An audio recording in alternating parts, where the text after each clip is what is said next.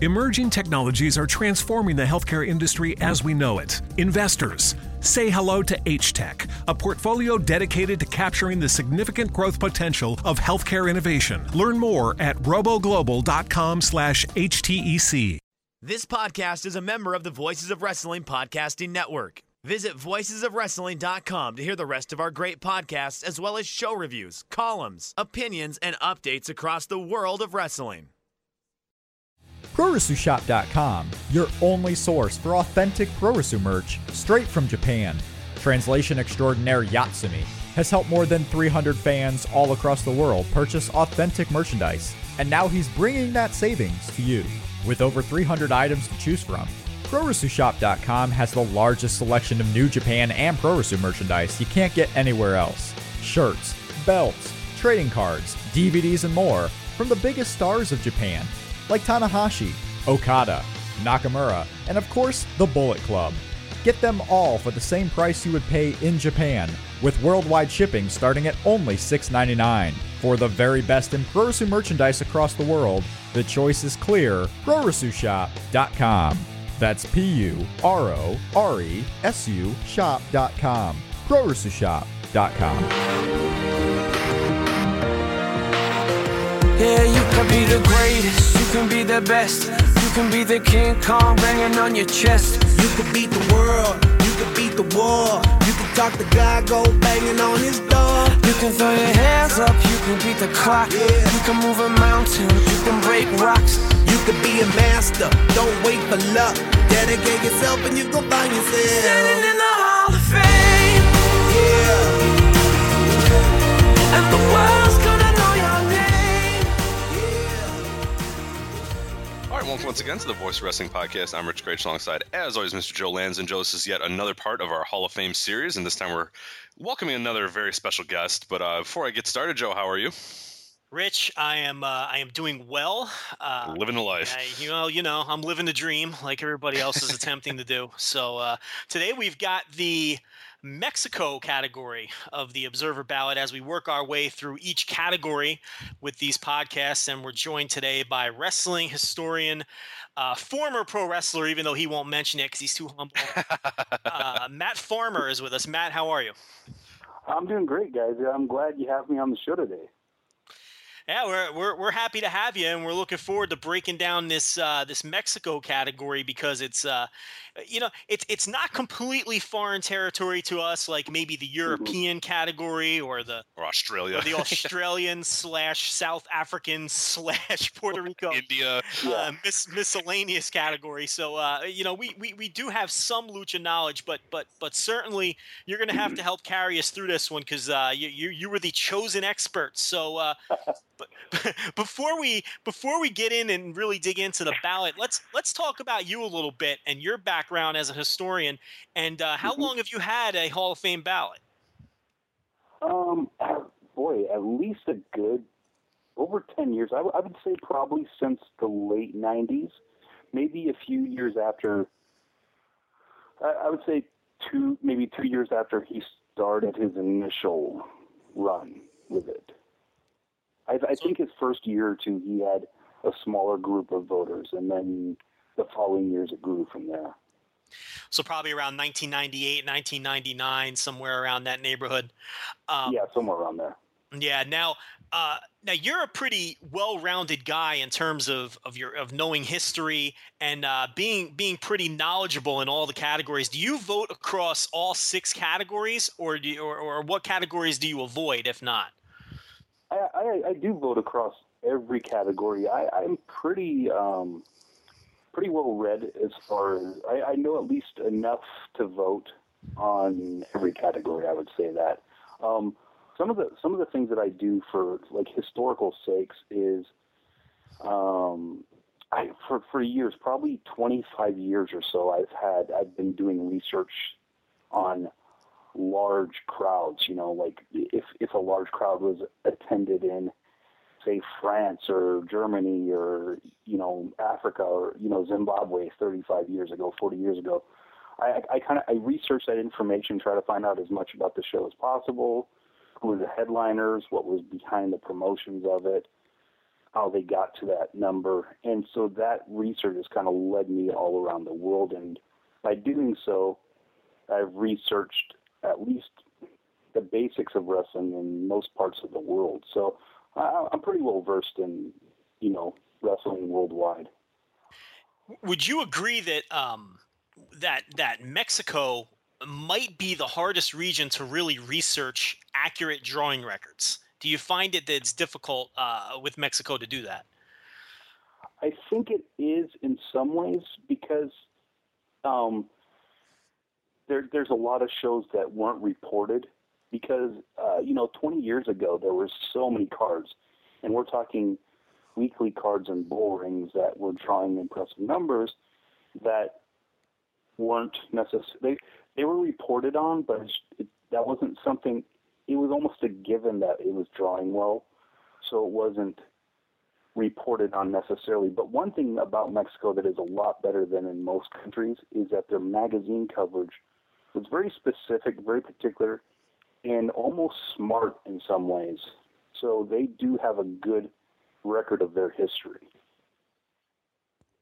Now, as far as this uh, Mexico category goes, you know, the big theme here year to year is nobody ever gets in and it, it's yeah. it's an extremely deep category as a result because everyone's a strong contender with most mm-hmm. people feel everyone's a strong contender with maybe the exception of vampiro but we'll, we'll get your opinion on him in a bit um, but with the exception of vampiro everyone else is considered a very strong contender and everybody seems yeah. to fall within 30 and 50 percent but you know you're you're a mexico voter so i'm going to make you responsible for all of them what's wrong with you guys how come you can't get anybody in get it together come on what's going on in this category that's preventing people from get, from getting in I don't know. I, I would like to see. I think he's got an inconsistent voting pool of people. I, I don't know how many people he votes, or I mean, how many voters he has in the category, or how many people vote specifically. I, think in some ways it might be better if Dave said,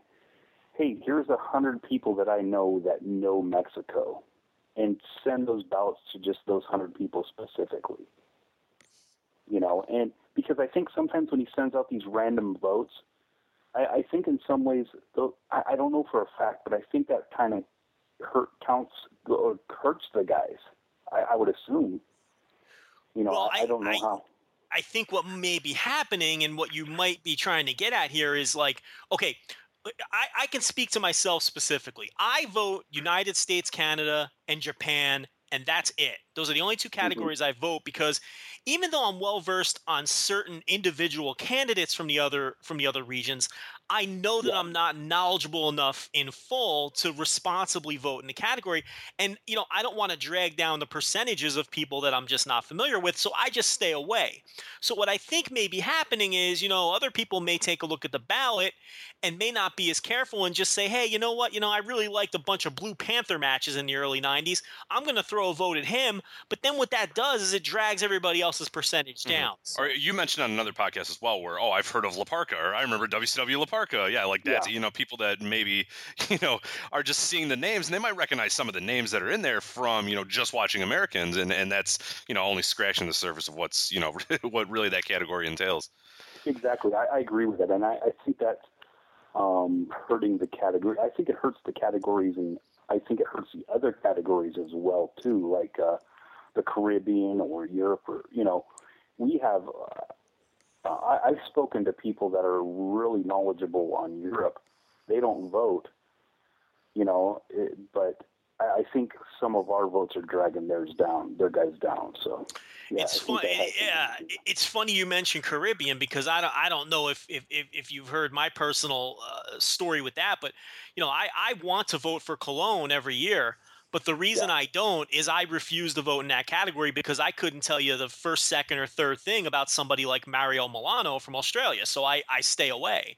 And I, yeah. you know, that that definitely hurts Colon. I mean, last year, I mean, eh, you know, he, he may have gotten in if I had voted for him. He missed by about one. No, no, he would have gotten in. Yeah, Don't don't sugarcoat it. You were the reason. Chris Harrington. Yeah, he not may have gotten in. No, he yeah, you, it, it was found that one vote short. So yeah, that's last year. Yeah, Mookie did the math, and it was you. Don't don't sugarcoat I had, him, was... I had him on the ballot, and I took him off at the eleventh hour because I felt bad about not voting for the up.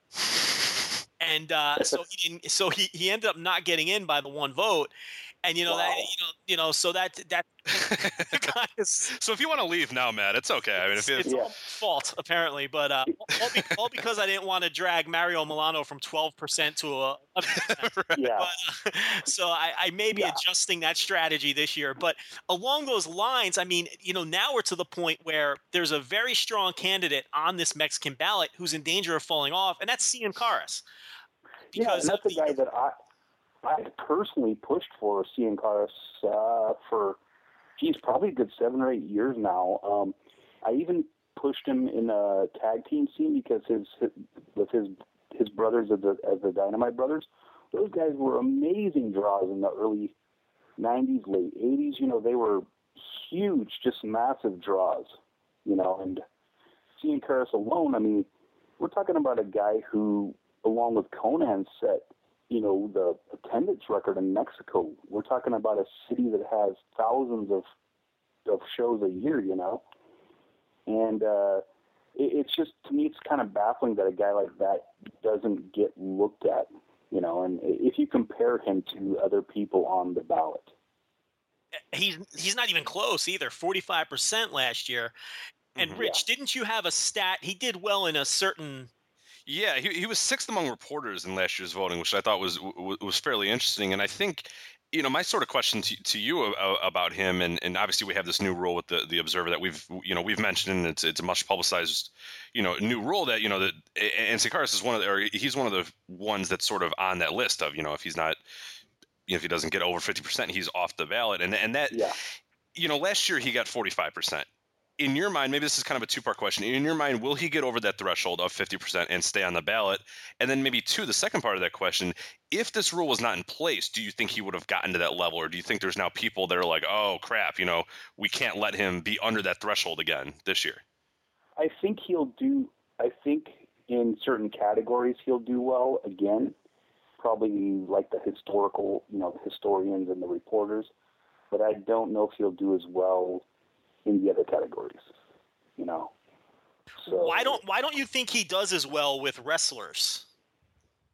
Because I don't know the number of wrestlers that he has voting on the Wrestling Observer Hall of Fame. How many of them actually represent Mexico? Sure.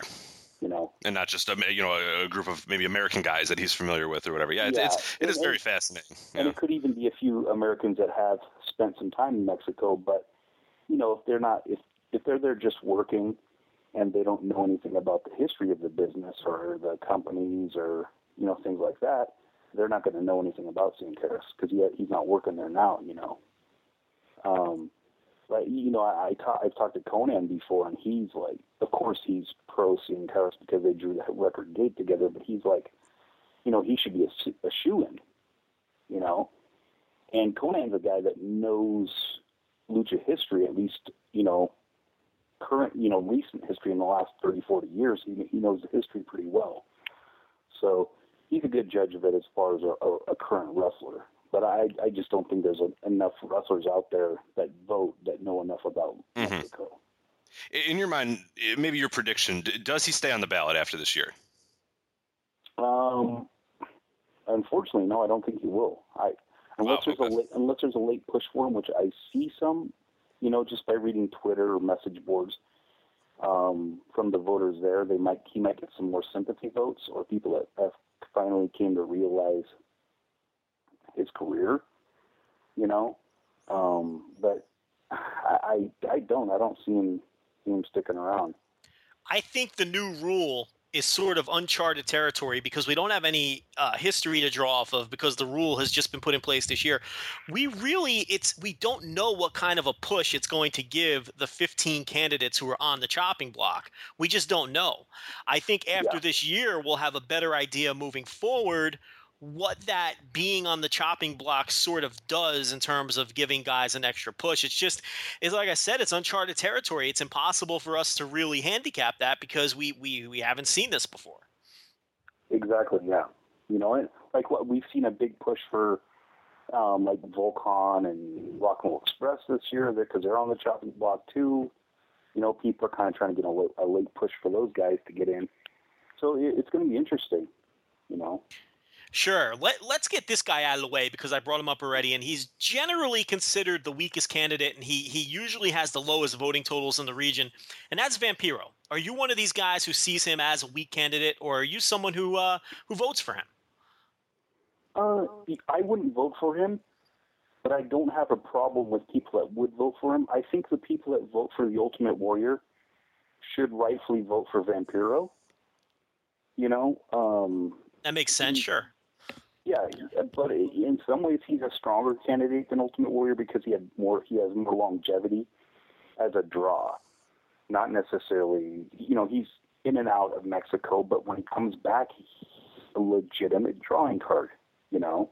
I would say too, uh, with my limited knowledge, I would say that he's a stronger draw. You know, outside of WrestleMania six, um, I would say that Vampiro is a stronger overall draw than Ultimate Warrior. You think that's fair to say?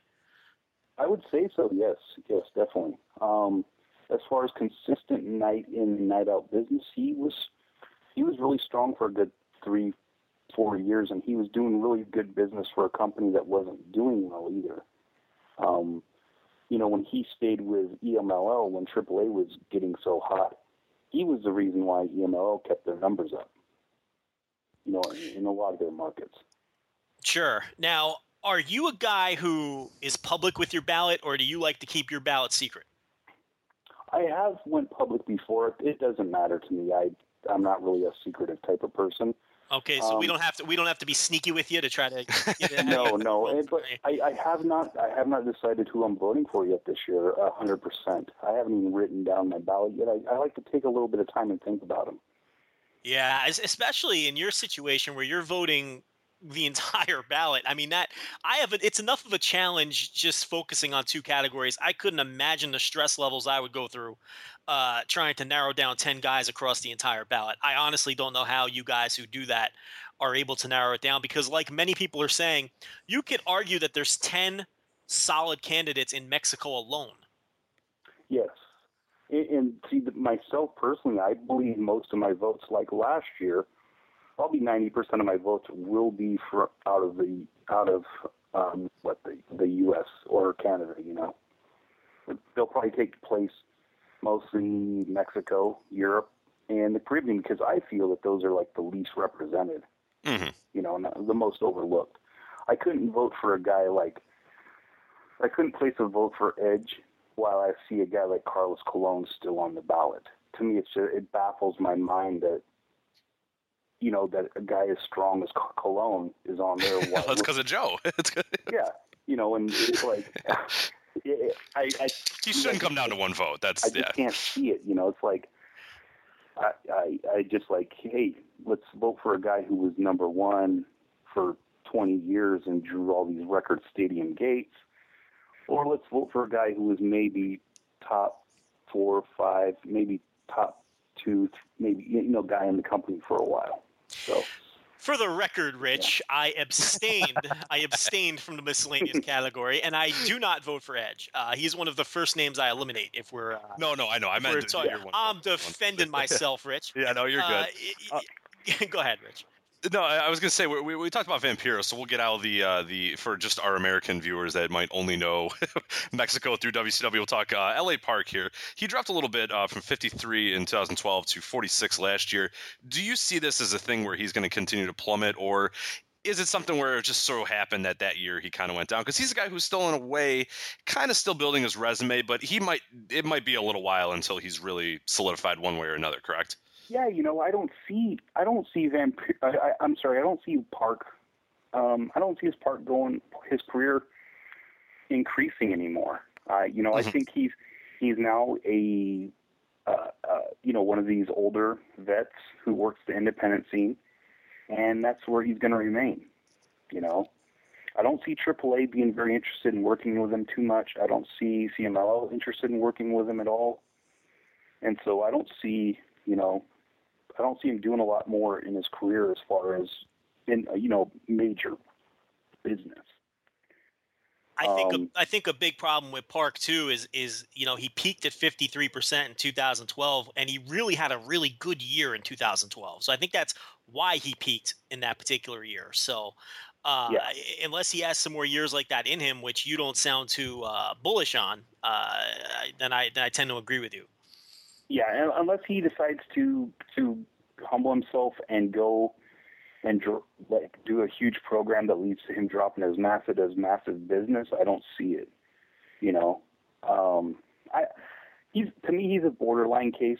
I, I don't think I, I'm going to vote for him this year just because I don't see that. Um, I don't know. It's hard to explain. I don't see. I don't. I see him in some business that he did really well with but there was a lot of times throughout his career where he was working in the independent scene, and so he was just there, you know. He wasn't a huge impact player, and there was only a short period of time where he was the number one guy, too, you know. Dr. Wagner Jr. Uh, too soon or not strong enough of a resume? What do you think? Um, I think I, I would like to see like uh, maybe a little too soon. I like to see guys more towards the end of their career. Um, you know, when you could look in hindsight of their career. You know, I, I think there's a lot more to come with Dr. Wagner Jr. As far as as I what I tell you that it, this is the Voices of The Wrestling dog, podcast he's- where there if there, if there is not a if there is not a dog attack, uh, we have not had a full podcast. But uh, Ultimo Guerrero now. Here's an interesting guy. We talked about this when we had Bix on uh, talking Hall of Fame. He's new to the ballot this year, and conveniently enough, he has a very huge show coming up. Uh, we're recording this on the we're recording this on the 18th, two days before the show. But do you feel like because you know there's precedent here because i i last year Atlantis's numbers jumped off the strength of of the anniversary show, and the same thing can happen here with Ultimo Guerrero, where if they do a gigantic gate and he has a great match and and and and and it ends up being a historic show, that's perfect timing for the voters. Uh, what's your feel on Ultimo Guerrero right now? Do you think he has a legitimate chance of getting in, especially if the show coming up in two days is a success? I, I think he's got a good chance because I think a lot of the voters that voted in these categories are newer fans, and so he's kind of like the legendary wrestler for the newer fans. You know, he's the guy that's been around for 15 years. That you know, some of the newer fans are, you know, they're like, oh, this is a staple of Mexico.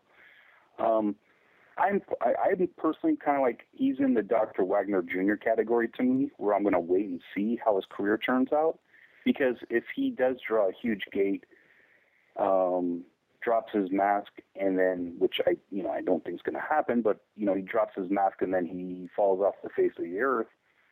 Well, then I I wouldn't vote for him. You know, I'd like to see I'd like to see maybe wait five years to see how his career is before voting for Guerrero. Rich, I hate to put you on the spot, but do you happen to have those Atlantis numbers, the huge jump? Yeah, yeah. Let me let me get that up for you real quick. Yeah, Well, uh, it, it yeah, was let me- very interesting that, that you know that we we talked about it with Bix, where uh, you know Atlantis's numbers took a huge increase. Um, uh, I believe it was uh, twelve to thirteen in terms of uh, the votes he got, just you know based on uh, the success we think, because really what else what what else would have prompted such a huge jump in percentage?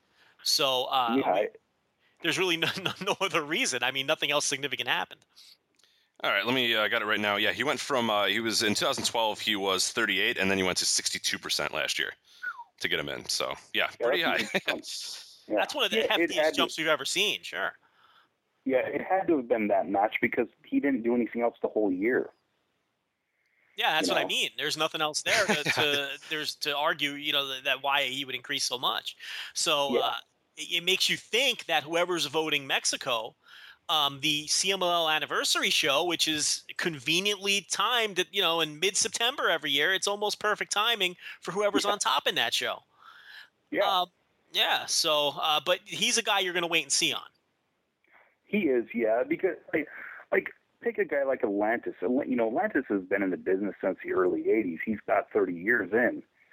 You know, Guerrero, Ultimo Guerrero's got 20 years in. You know, that's a long, long longevity wise. That's a good amount of time. But he's only been a star for, you know, a top guy for probably 10, 12 years. So I'd kind of like to see. I, I like to vote guy, judge guys more towards the latter end of their career than um, more towards the middle of their career. You know, and and luchadors usually have a long career, so.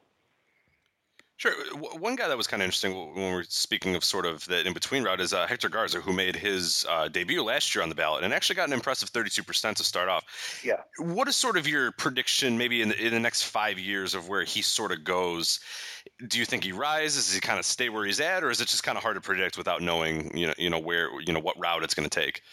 Unless Garza gets the votes from his peers, I, I don't see him staying on the ballot you know, I, I don't see him as a strong enough career to be eh, for like for the reporters and historians to keep him on the ballot. So you'd have to get it from his peers. Mm-hmm. Um, I, I don't see him as a Hall of Famer. Did he did he pass away before or after the voting last year? Because I wonder. Before, right. Yeah, let me let me fire so that up. It, I don't... If it was before, then he already got the quote unquote death bump. Yeah, it was May 26th that is when he passed yeah. away. So yeah, that would be yeah. So it'd be before. So yeah, yeah, would, I, I, yeah.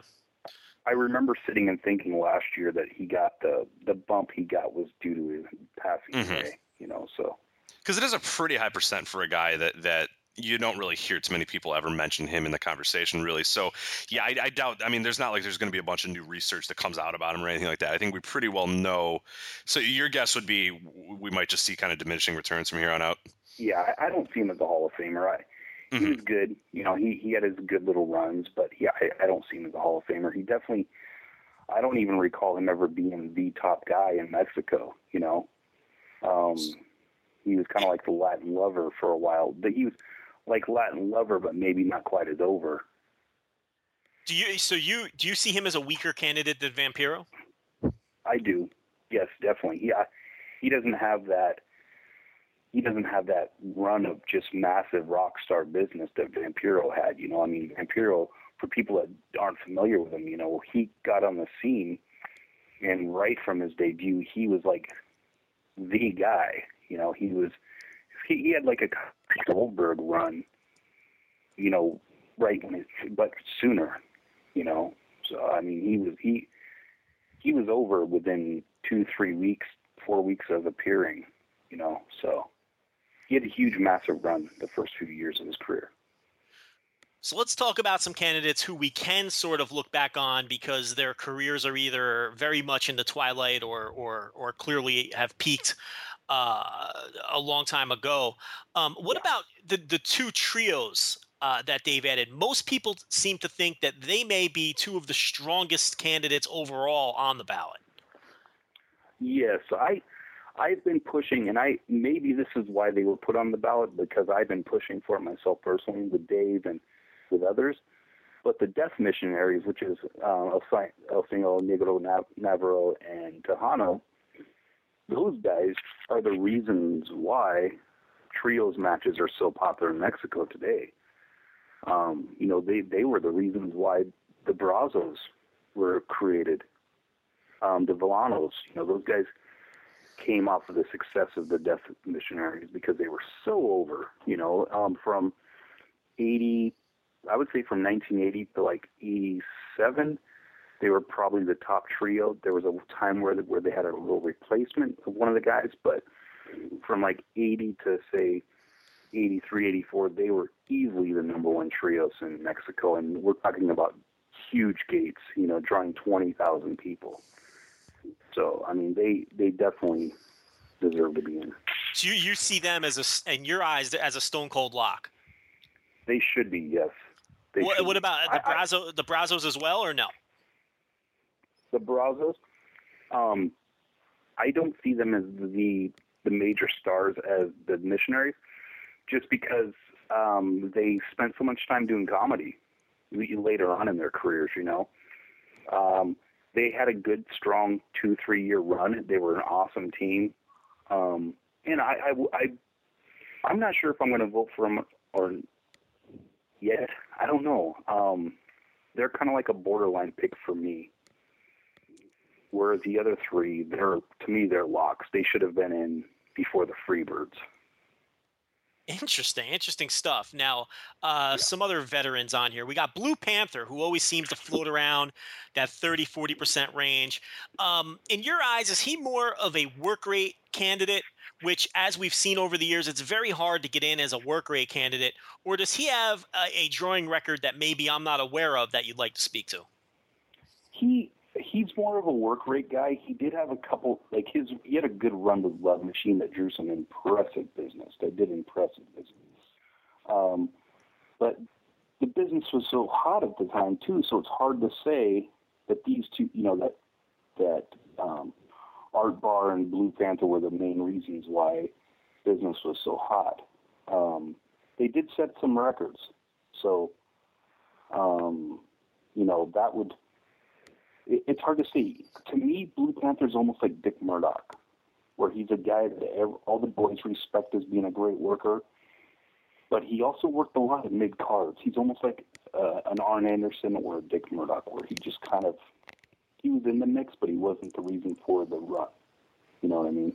Yeah, it's an interesting comparison. I think he he also had a pretty high jump uh, on the heels of a lot of you know a big year last year, and he's done not a you know not a, a lot since then. Or, or do you see him sort of maintaining that forty one percent, or do you see it going up or down, or what, what's sort of your future prediction for his you know his rate? I, I think he's going to stay about the same. I think there's some stronger candidates in Mexico that will get the attention first, but uh, he's a guy that should be a strong borderline candidate for years to come. I, I wouldn't have a problem voting for him, um, especially if you watch his runs with Art Barr. They were awesome. You know, drew huge money, drew a record in Guadalajara. Um, you know, where they turned away thousands of people. Uh, so I, I wouldn't have a problem voting for him, but uh, I think there are a few. There, to me, there's a few stronger candidates in, in Mexico right now. Talk about Karloff Lagarde. This is a guy that personally I don't know very much about at all, and you know he had the highest percentage last year in Mexico of guys who didn't get in. So, um, speak to him a little bit. Um, he was a star in the '60s. Um, probably his biggest run was as a tag team called Los Rebeldes, like the Rebels, pretty much in, in American or in English, the Rebels. Um, Karloff uh, and his partner uh, Rene Guajardo, they were the top heels for probably a good ten years. Um, as like the top heel tag team, they had huge runs with Santo and Blue Demon, um, you know, and uh, all the other baby faces. They they did huge business working against each other. Uh, I, I think he deserves to be in. He's a he was a top guy. It looked sure. like he it looked like he headlined a few anniversary shows too, as um uh, he did leafing through some records as as a single. Uh, you know, not even as a part of his tag team. So, uh, it, so it, you you think it's it's justified that he does so well and that he's come close as uh, many times as he has. Yeah, he's the guy that I voted for myself personally. I believe in the last two to three years. Um, his partner got in a few years ago. I think it's time for him to get in. He did excellent business. He was very well respected. Um, he was one of those guys that was a non-math luchador, mostly working as a rudo, but he did work as a you know as a technical for some time. But he had tr- he did tremendous business, and I, I think he definitely deserves to be in. Same with Hurricane Ramirez. I think Ramirez you know, if you talk to anybody in Mexico that was a fan of luchador of, of wrestling in the '60s, they know who Hurricane is. And, and he made it's interesting you mentioned his name. I'm glad you did. He's the guy that, that when looking at figures and doing year by year dates, he, I mean, that guy he was 40 percent in 2012, and then he fell all the way to 19 percent last year. Who, who was most responsible for that, or what? What you know, what was most responsible for that? You know, I don't know. Um, I mean, that's huge. I mean, that's like, I mean, I don't know how forty percent, and then all of a sudden, it's just, I, I, it's very. I mean, of all the ones I've seen, it's the most rapid drop I've seen. He could easily I, fall I, below ten at that, at right. that rate. Yeah. Um. I. You know, I'm not sure exactly. It could have been. Um. Geez, it, it could have been. You know, due to something being written about him. Um. I'm not sure. I. I I don't recall the time frame of why he got that huge bump at the time, but I, I recall, you know, I recall voting for him myself. Um, so yeah, I'm not sure. It's sort of crazy because if you look up and down uh, the Mexico ballot, there's no huge jumps for anybody else. So I'm not sure who's taking votes away. Everyone's pretty steady on this ballot. Everyone is sort of stays in that 30 to 40 percent range, and no one ever gets in. Um, Yeah. And for for some reason, he dropped 21 percent, which is, I mean, I, I guess it's just maybe it's just a matter of you know his we're getting further and further from from his prime and and and when he was a star and maybe people who were voting for him in the past uh, have passed away or just no longer interested in voting. I mean, who knows? Uh, Yeah. But yeah, that is a very curious drop. Um, as far as I think we've covered everybody individually. Oh, oh, Villano three is a guy we haven't talked Yes, about. yeah. So, and he's another guy who seems to be, you know, right on that cusp, always in the forties. Yeah, you know, and he's a guy that I, I'm kind of surprised. I'm actually shocked that he wasn't voted in years ago, especially all of his success. Um, you know, in 2000 when him and Atlantis had that awesome uh, mask versus mask match, I figured that he was going to get voted in that year, um, just because here was the aging veteran coming back and having this. I, I believe it was even match of the year that year It was, it was, yeah. in in the Observer, you know, and they did huge business. I think they did like a four hundred thousand dollar gate, which is huge in Mexico. And um, you know, I, I figured he was going to get voted in there. I, I'm surprised he has not been voted in yet because he was definitely big enough star, excellent worker. You know, um, has had a laundry list of great matches, and yeah, he's a guy that should be in. All right, so we've gone over everybody individually. Um, it, now that we've done that, and you said you haven't really settled on your ballot yet, um, who from this Mexico category are you seriously considering voting for at this point? um, you know, from Mexico right now, I'm going to vote for the missionaries. Um, I will vote for Caras.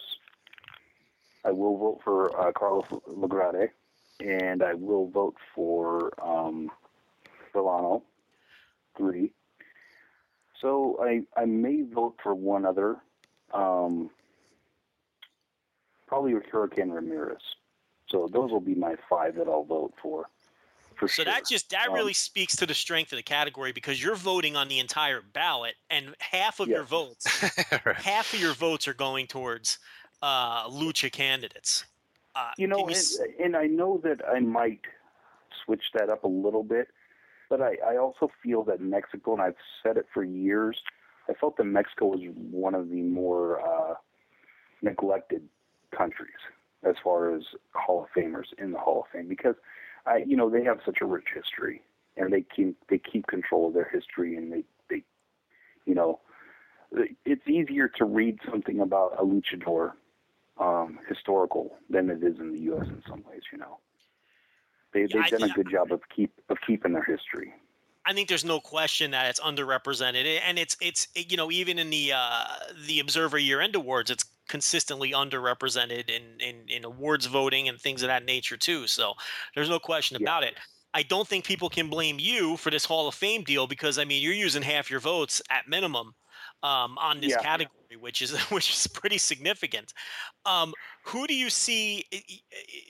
I think Hector Garza. You've been pretty clear on that one. Is there anybody else who you automatically disregard or, or you feel is, is is too weak to even consider? Um, I, I won't. I probably won't be voting for any any of the younger guys. Which and what I mean by younger guys is probably guys that have been in the business for the last twenty years. Um, I mean, as far as that that started within the last twenty years, guys like maybe Van, uh, Vampiro or a Blue Panther, or well, actually, Blue Panther's been there a long time. Sorry. Um, maybe like a Vampiro, maybe like Hector Garza, um, Ultimo Guerrero, just because, like you know, we talked about. I feel I'd like to see a little more distance there in their careers. You know, I think those sure. guys are all capable of having another Hall of Fame run. So, um, you know, to cement their their inclusion in the Hall of Fame, and, and I'd like to use some of those other votes for the other categories too. Sort of building off that last question, is there anybody on this category? You know, we've sort of mentioned here that there's always a, just you know everybody just kind of floats in the same little space. Is there anybody who has any chance of falling off the ballot, uh, uh, unless of course Caras, who, who if he doesn't get the threshold, anybody outside of him that you see falling off, uh, uh, Hector Garza or a- anybody else really? Um, maybe the Brazos. I think Really? The might. Yeah, because we've heard we've heard others that had him as shoe-ins. Like, yes, that's Really? that's Interesting that's, take, yeah. that's fascinating. Yeah, Yeah, I, I don't see how they would be considered as shoe-ins. You know, I I respectfully disagree that they wouldn't be shoe-ins. Um, but you know, I I don't see them as Hall of Famers necessarily. Um, let's see who else. Hector Garza maybe might drop off. I think the sympathy votes from his death. You know, there's been enough time now to where those will probably fall. He'll probably fall off. You, can you think of anybody maybe this year after a couple guys fall off? Hopefully, maybe after some of these guys get in. Are there are there any more blatant uh, uh, uh, candidates who who have never been on the ballot or maybe f- have fallen off who you think deserve to be on uh, the Mexican ballot, assuming that there's some space that opens up? You know, there's a couple early historical, like early guys in lucha libre history that I think should be looked at. Um, like um, uh, I forgot his, forgot how to pronounce his name. Uh, Mer- Murcielago Velasquez. Velasquez. Don't worry, we're not going to correct you. Yeah, we are not going to be the ones to correct we, you. That sounds good to me. You're, yeah. you're, you're, no worse than we are with the with the lucha pronunciations. Don't worry about it. I'm sitting here. I was hiccuping at the same time, so I didn't want to screw it up. No, we uh, yeah, we would. I wouldn't know ever if you got a name wrong. So you're yeah. good. So I think he, I think he's got a strong case. He was a big star, huge, you know, huge star, probably, and probably the reason why the mask matches or and the mask match has become such a staple in Mexico. I think he should he should get back on the ballot. Um, uh, off the top of my head, I can't think of anybody else, but I know there's got to be guys out there because they have such a long history. Who are some of the best draws that are on the ballot right now out of these people? Who who were who were maybe the top two or three draws in Mexico? Um, yeah, on the current ballot. Easily the missionaries, deaf missionaries. They had a just a remarkable run. Um, you know, they were credited with they they were in a in a in a trios match with El Santo when El Santo had a heart attack, and he was rushed to the hospital and um, you know survived. But the death missionaries were the ones that were given credit for that heart attack. And once that happened, they became like the top rudos in the country, along with Perro Aguayo. And from there, they just skyrocketed. You know, when El Santo retired, he teamed up with Gory Guerrero, Hurricane Ramirez, and El uh, and Solitario, and they wrestled the missionaries and Perro Aguayo. You know, and it drew 25,000 people. Um, it, on a night where they were running, you know, huge buildings in competition against them too, and they drew, you know, a massive sellout turnout crowd, and of course that was for Santo, but the missionaries, they continued to draw off of that success, and they were easily the top rudos. Were on top at the during the um, you know in the early not early 80s. El Toro, El Toreo. I mean, hottest building in the world. You know, easily. You know, averaging uh, 12,000 people every Sunday for two three years. And they were one of the reasons why that was possible. They were like the in the top mix always. I'd be shocked if they don't get in because everybody we've talked to, including you, uh, yeah. always always comes to the same consensus and, and and and and makes it seem like it's an absolute mortal lock that if that if you you know anything about Mexico, you got to vote for these guys.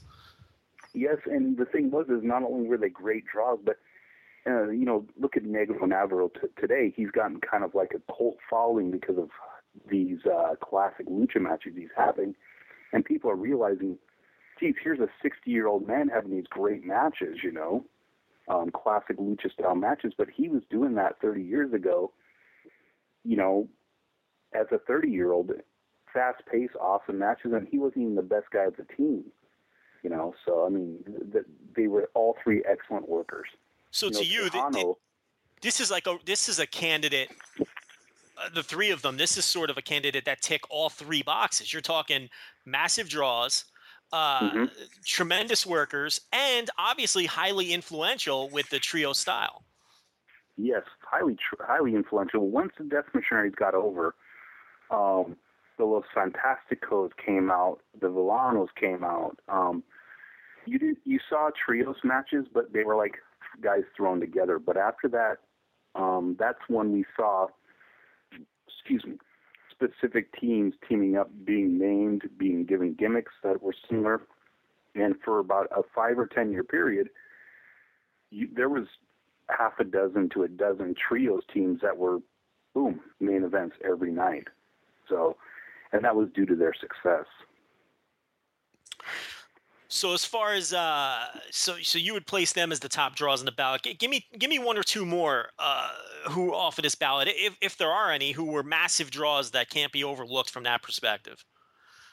Cian Car- uh, you know, Cien Caras, he should be too. Um, his run uh, in CMLL when he was uh, in the late '80s was huge. Um, his tag team with his brothers, uh, the the Dynamite Brothers, that was huge too. They were the top heels in Triple AAA's, you know, AAA's first two years, which was a Hall of Fame run for sure.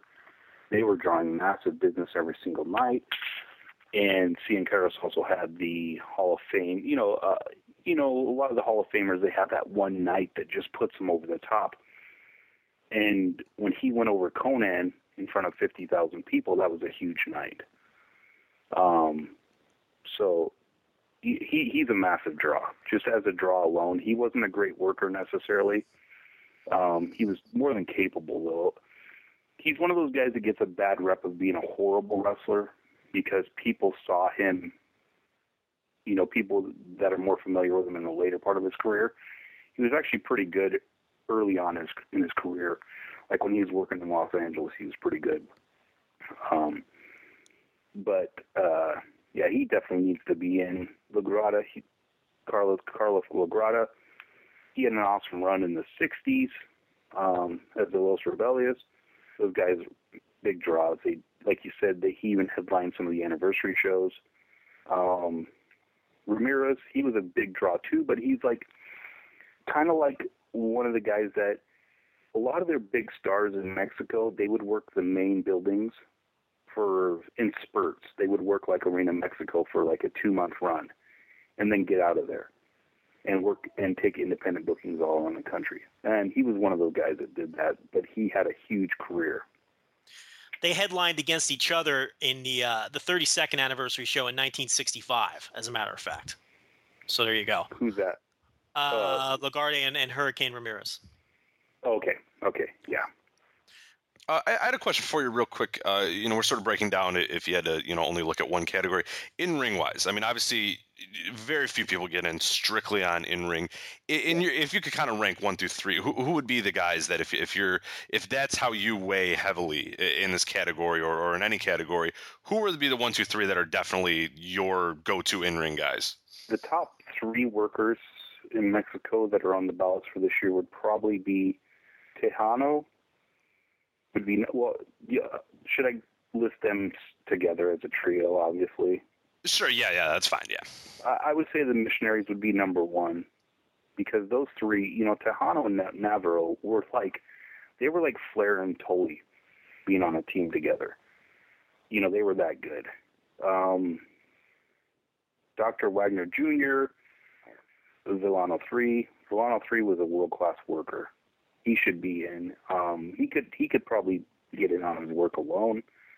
Uh, um, but I would say like the missionaries, uh, Villano 3, Dr. Wagner Jr. Next, I would probably put maybe Blue Panther. I know who would be at the bottom. That'd probably be Vampiro would be at the bottom. no, so it's interesting. Yeah, those, those would probably be the the top workers. You know, it's interesting. While you were answering that, I was I was leafing through some more of these Karloff uh, Lagarde uh, match records, and he he actually main evented two anniversary shows a decade apart. Uh, because then he yeah. uh, he main evented the 42nd anniversary show against Blue Demon. So you know you're talking about a, a, a 10 year span there in between uh, headlining. You know, now was that that was, were the anniversary shows considered the biggest shows of the year uh, during those time periods in the 60s and 70s, or is that just Oh, more of a were- modern thing? Yeah, they were they were looked at as huge shows, but they they did a lot of week um, where they would do two or three um, anniversary shows. Like it'd be like a three month, a three week long celebration of the anniversary of Lucha Libre. Um, the also the other biggest show of the year would be a show around April, the end of April, celebrating um, the anniversary of Arena Mexico, which was like April, um, you know, at the end of April. Uh, they'd also do a Lutteroth birthday party show, which was a big show. They also did the um, the uh, celebration of Mexico, um, the anniversary of Mexico, because I think it was it's in October or November.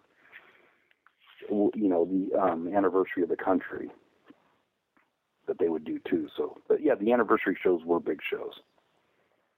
Uh, uh, uh, uh, real quick question here: as far as people that are maybe interested in, in, getting to know more about Mexican candidates, and is there a resource that you would sort of send them to, or tell them to sort of, okay, so I have a general idea, but I really want to learn more, and I want to do a crash course on it. Is there anywhere in particular you would go, or where you just say, you know, go to YouTube and look these guys up? Is there websites? What, what would be the best resource for someone that really just needs a crash course on a lot of these candidates?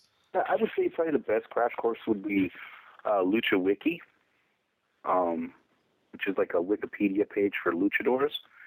It's a good resource. Uh, usually, under most, you know, you type in a guy like uh, uh, Lagrada in there, and you get a summary about his career. And a lot of times, they'll tell you some historical facts. Um, uh, YouTube's not necessarily a good place because Mexico, you know, lucha libre wasn't on television for the most part in the 50s and 60s and 70s. Um, you get some stuff, but you know, Mexico City had a it was dark um, for 35 years. They didn't allow lucha libre on television. Uh, a few other places um, would be uh, the Cubs Cubs fans, I believe it's called. It's like a they they update weekly. They, they have weekly cards and things like that. Lucha Blog. Yep. Lucha Blog. Uh, Lucha Blog. Yeah, yeah. Lucha Blog. Yeah. Um, there's a couple sites like myself. I I could read Spanish pretty well. I can't speak it very well, but I could read it pretty well. So I, I go to like Box and Lucha um, message board, read that. Um, so yeah, but Lucha Wiki would probably be the best. Like if you wanted to get instant information on certain guys. As we uh, start to wrap up, uh, maybe quickly, you know, you've only got five other slots available for the rest of your ballot. Yeah. Who are some yeah. people you're looking at on the rest of your ballot, possibly throwing oh, some votes wow. at? Um, let me see here. I got my uh, list right here. I, ah, geez, it's hard to say. I, there's a few guys from um, Europe that I'd like to see, and I think Jackie Pallo needs to be in there. He was a huge star. Um, Big Daddy, I know a lot of people hate that guy, but I, I think just as as just on sheer star power alone and recognize, recognize being recognizable, he needs to be in there. Um, Carlos Colon definitely needs to be in there. Um, you know, looking down the list, there's a lot of guys that probably really need to look be looked at a little harder by a lot of historians and stuff. Even a guy like I know like Dominic DeNucci. I know everybody knows him from WWF, but his run in Australia, he was a huge, the number one star, probably the top baby face in the country during a period of time when the country was huge. You know, they were drawing huge business. He was, you know, he was way over in that country. Uh, a guy that nobody knows about, King Kong Zaza, huge star in Singapore, Asia, um, and he was a huge star in the Middle East as well, you know, drawing huge stadium-sized crowds. He might be somebody to look at. I don't know enough about him, you know. You know, I gotta, I gotta, I gotta say, it was either me or it was you or it was both of us who got him on the ballot because I, Yeah. I noticed that you had mentioned him on Wrestling Classics, and I know that Dave Mhm. peruses that board, even if he doesn't post very often on it. And Yeah. uh, I had I had mentioned him in a suggestion thread on the uh, Observer board, and I can't imagine that anybody else has been telling him about this guy, uh, aside from me and you. And it's and he's a real interesting one because he has these wild uh, attendance claims that are out there drawing 100,000, yeah. 200,000 against people like Dara Singh and and mm-hmm. they're just they're just completely unverified and probably will never be verified. And and there's just so little research on him, but you know, he's also he drew big crowds in Japan with Rikidozan and and like you yeah. said in the Middle East and and the Australia New Zealand region. So he really is somebody who I wish there was more research. I just don't know if if the, the, the potential research even exists at this point for him though. I've done a lot of research myself just through researching huge crowds throughout the world. And, you know, I've came across a couple people that are historians for that part of the world. Um, uh, you know, the son of Wadi Ayoub, he, you know, who was a big name wrestler in um, the Middle East and Singapore, you know, he's got verifiable, at least, um, like newspaper accounts of big matches that he's had. Um, in that part of the world. And you know, it's one of those things where you don't know if the guy was as big of a star as they say he was, but just by reading the newspapers, you get an idea of how big of a star he was. So it, it's hard to say. But like Carlos Colon, for instance, we've got enough information to to realize that the guy's a Hall of Famer. You know, sure he was he maybe was involved in covering up a murder, but you know maybe Vince McMahon Jr. was as well. So you know who knows. Well, uh, I have a feeling that King Kong Zaza is going to get two votes at the most, one from yeah. and, and, one from you, and then he'll quickly be off the ballot. But uh, uh, yeah. one more one more question to wrap things up. How do you feel about the new 15 year 50% rule in terms of people uh, leaving the ballot at that point? Yeah, you know, I'm kind of on the fence about it. I, I see the merits of it, but at the same time, I think a lot of – good candidates that they're they're great candidates and they probably should be, and they just don't just not enough people alive that know about them today that will get that won't get mentioned. You know, that you know, and that's what's sad because I think the actual pool of people that are historians that actually know enough about these guys to place votes on them is probably less than a couple dozen people. You know, in, in you know in the United States. So who knows? Sure, and then you run into issues where the people who do support some of these older candidates start to pass away, or they just, yeah. you know, they don't vote anymore because they lose interest, or Dave loses contact with them, or whatever the case may be. So uh, yeah. it, it, becomes hard. I do think, though, that um, I, I, don't know if you. Let, let me ask you if you agree with this. I do think that the ballot is starting to get cluttered, and something had to be done. I do, yeah, and that was one of the reasons why I'm on the fence. I think there's a lot of guys that just are filling up spaces like I, I you know, Dick Murdoch, personally, I think the guy was awesome, great in the ring. A lot of my good friends, like Larry Matysik, love the guy. You know, just in, will say that he's a Hall of Famer through and through. I disagree a little bit, but, you know, he's been on the ballot for so long, has had so many opportunities. I think it's time that he stays off the ballot for a while. Yeah, and, and, and one of the conversations we've had, and it's one, been one of the arguments sort of all over the web. Uh, people are sort of very, I mean, it's very obviously a polarizing rule. And some people are coming up with the, the idea that, well, you know, if, if this guy meant to be, you know, if, if, if he's a Hall of Famer, he'll get in right away. Or, you know, there yeah. was, I forgot the exact quote or whatever, but I'm with you that, and, and, it's similar to how it is in a lot of sports as well, especially baseball.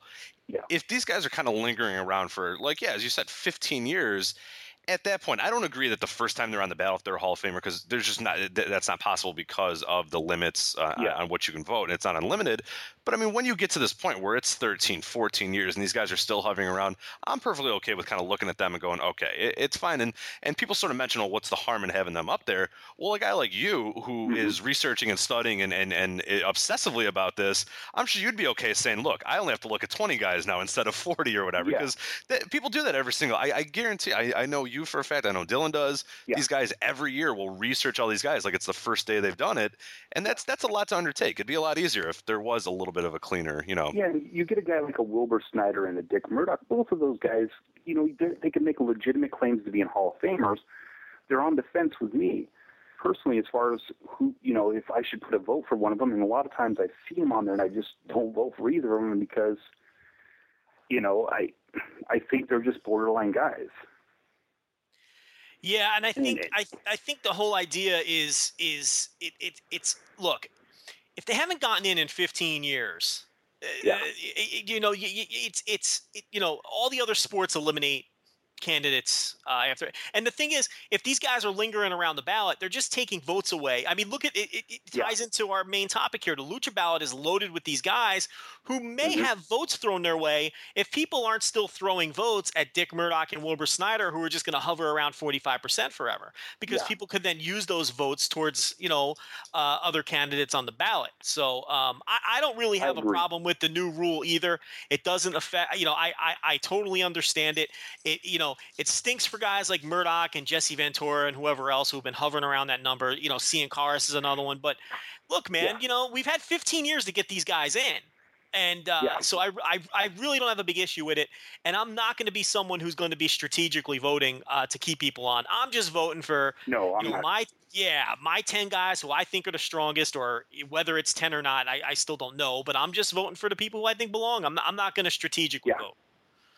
You know, and I, I when I also vote, I also try to take the emotions out of it too, because there are certain guys that I've gotten to know personally, or good friends of mine, or friends with, you know, that I, you know, they try to sway the votes with that, and the guy was a good in-ring performer, but you know, I try to take that emotion out of it too, and just try to do it, try to place my votes as almost like a, you know, like a project that you're working on, you know. Yeah, and it's going to be interesting. It's, it's you know, it's like we said earlier. We we really don't know what this how this rule is going to affect things. My gut tells me that uh, there's 15 people on the on the chopping block. I think there's 15 Yeah. total candidates. I should Mhm. say. My gut is telling me that they're all going to see some pretty significant jumps, and I think this rule is going to get some of them in because I think a lot of voters are going to panic and uh, Yeah. and throw votes towards those candidates. And you know, if that's the way it goes, that's fine. That's the way it goes. That that's my gut. That's what I think we're going to see. and it might persuade some of the voters too that I know some of I know some of the uh, voters that would vote that would be in the wrestling voter voter category. Some of the old time wrestlers that may forget to to mail in their ballot to actually push them to actually mail in their ballot. I, I know I know I know two guys myself personally that are friends that both vote and they're both you know they were both big stars in the 70s and 80s, and they both forgot to vote. They were sent ballots, but they forgot to vote last year just because, you know, you forget about it. Sure, and some of these guys probably do not use email. Uh, Yeah. We, are, me and Rob McCarran, uh, uh, um, you know, a reviewer at F- F4W, and he's also a staff writer here at Voice of Wrestling. We're we're always curious on how many people fax in their ballots. I I, I hope you have any insights into that. Please tell me you do. This is this is something we need to get to the bottom. this of, is Dave, the this number Dave of faxes. fax machine, which how often does that fax machine ring in? If you can work on that, if you can stop worrying about Oh, yeah. wrestling, Yeah, for a minute, you know, get to what's really important is how many ballots get faxed. Thank you. Yeah, That- how many ballots get fax? We need to get Please that. do, yeah, if you could. Thank you. Yeah. That'd be great. I'm call Bryan right now. fax him and see if he responds. Then- there you Yeah. go. That's it. I, I got to tell you too, Joe. You sound just like Bryan Alvarez. Really, you think so? Yeah. Have you heard I've- that before? I've never heard that one before. No. Maybe Man, it's the yeah, same you sound cadence in the voice or something. I, I, I, I don't know. Yeah, you sound a lot like the guy. So That's good because we just had a conversation on our last podcast that everybody says that every unmasked luchador ends up looking like Bryan Alvarez. We don't we don't think so, but everybody always says that. So it's funny now that that that you do. because we Rich? didn't listen to that, did you? No, I, I didn't. But they say that Okay, you look like okay. Bryan Rich. No, no. What they say I do there, not know. there's there, there's a thing where every time a luchador gets unmasked, uh, people always claim that they look like Bryan Alvarez, which I just oh, think that's okay. You you know when Volador Jr. was unmasked, and you know there was some other guy. Is that everyone eh, the, the the the instant comparison is Bryan Alvarez? it's almost as if you cannot be a Latino male in wrestling. Right. They've, I don't think they've ever met another Latino. and, so and not look No. like Bryan Alvarez. So it, it, it's No matter it's- what, no matter what Bryan tells you, he is not Latino. He doesn't speak a lick of English. He lives look, in. Eh, the the man's last name is Alvarez. yeah, that's enough Yeah. for me. It's so. enough for everyone to compare every unmasked luchador to look Black like. hair. So- It's Okay, long. here's, It's kind of here's a little scoop for you guys. His real last name is Anderson. Oh, okay. So it's Yeah. a gimmick. Yeah, it's a gimmick. Bryan's a Int- gimmick. Int- Oh, interesting. wow. All right. Well, this stuff. just blows the doors off everything. Yeah, then. now you I- just, I just- still call him Chico myself, just because that's what I knew him as was Chico for years. See, so. now all these people comparing all these unmasked luchadors to Bryan Alvarez look even sillier because you know that was just Yeah. based in, on race. I mean, uh, you know, 100%. Yeah. So- and and the man Have isn't you- an, Have you guys heard the story about when he had was depantsed in the ring?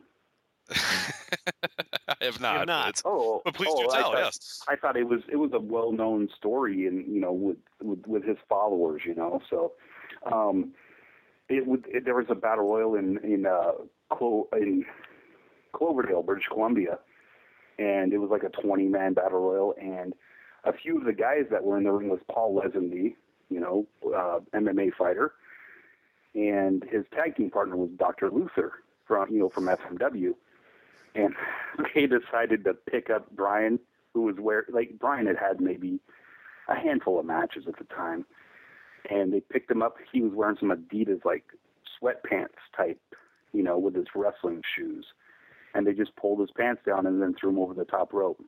you know, that's what you get for not having proper gear. Yeah, yeah, they were they were teaching him a lesson. So Yeah, you know, every indie show has that guy who wrestles in track pants and a t-shirt, and Yeah, uh, I, yeah. I No, think he- I, I think all of those guys should be depanted and tossed over the top rope Yeah. because they should get some proper gear. he went shirtless. I'll give him credit for that.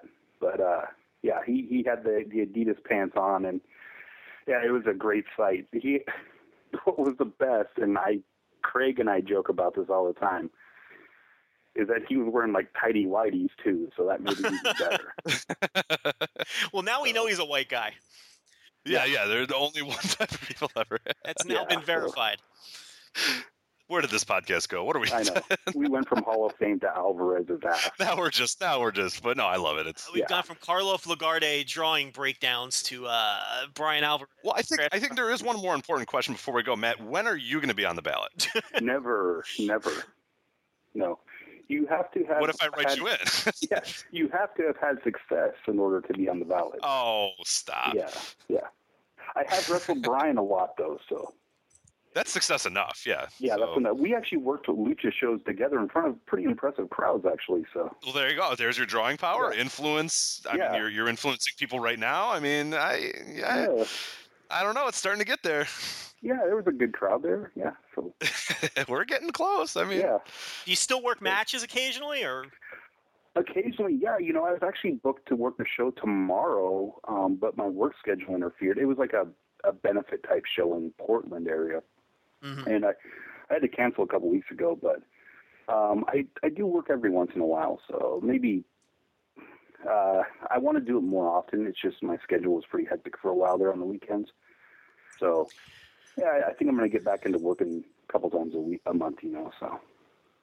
Good stuff? Good stuff. Well, uh, this went some places that we definitely didn't expect it to go, but uh, Yeah.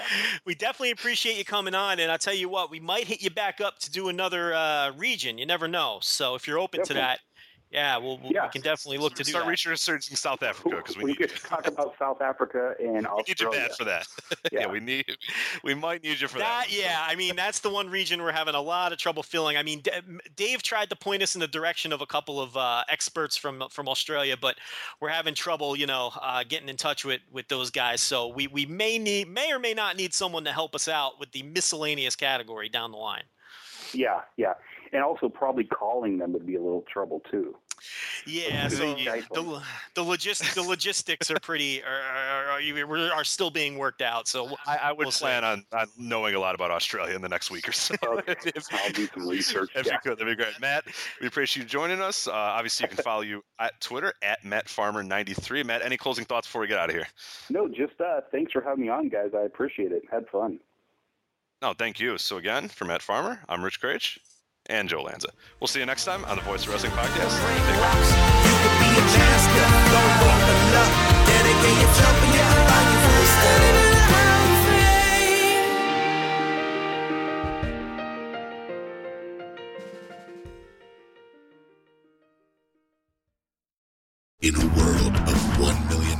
Podcasts, there is a new shining star with great interviews, analysis, music, and, and me, Matt Coon, on total engagement. Go to any podcast platform to listen today.